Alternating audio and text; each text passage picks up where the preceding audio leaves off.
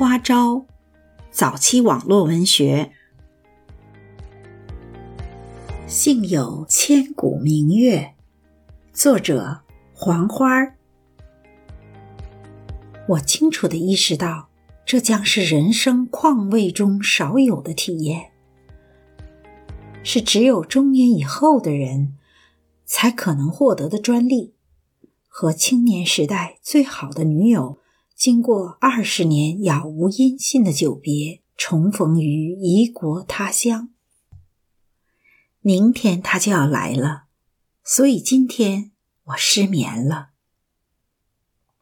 娜娜和我是怎样结识了，又如何失散，并没有特别的故事好讲。动荡的岁月里，我们曾是相互安慰和启迪的知己。漫漫长夜。或是笔谈，或是对话，多少无际的倾诉，让青春的感怀得以抒发，身心的伤痛得以疗理。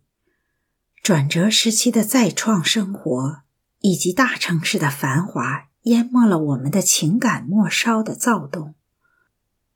当人可以真做些事时，话似乎就显得多余了。更何况，我总想。同在一片蓝天下，会面还不容易，于是竟不知不觉的丢失了包括娜娜在内的同辈很多朋友。这一段把人生分成了两半。嫁的丈夫是另代另类人，我们的生活里没有过去。后来漂流海外，往事情怀。故国经历全速冻在十几年前最后一刻，那一切都如昨日，也如隔世。当我有了喘息的机会去找旧交时，通信录上的记载早已过时。我苦苦的寻觅，不甘心今生就这样结束这段友情。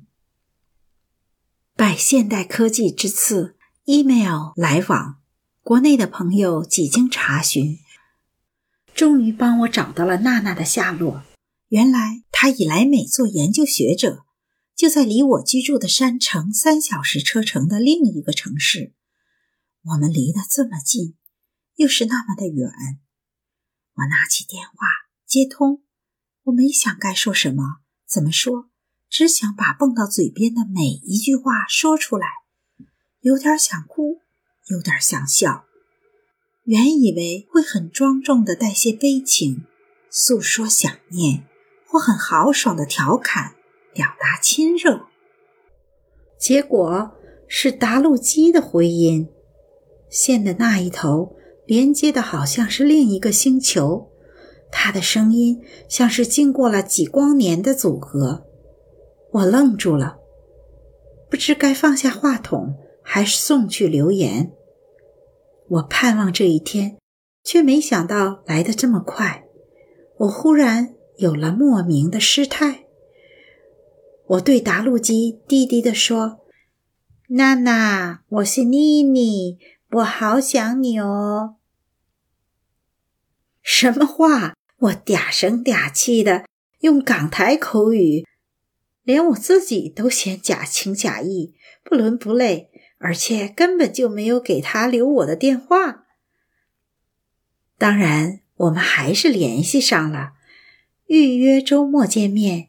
有古话道：“人世四大快事，洞房花烛夜，金榜题名时，久旱遇甘霖，他乡遇故知。”然而，我伴着被激起的回忆。心头便不光是心悦和满足，还有联想半世漂泊的酸楚和失落。娜娜来自我过去的世界的参照物，它试出了我走了多久、多远。我无意躲避这些并不轻松的感觉，不对女友掩饰，也不使用别的解释舒心。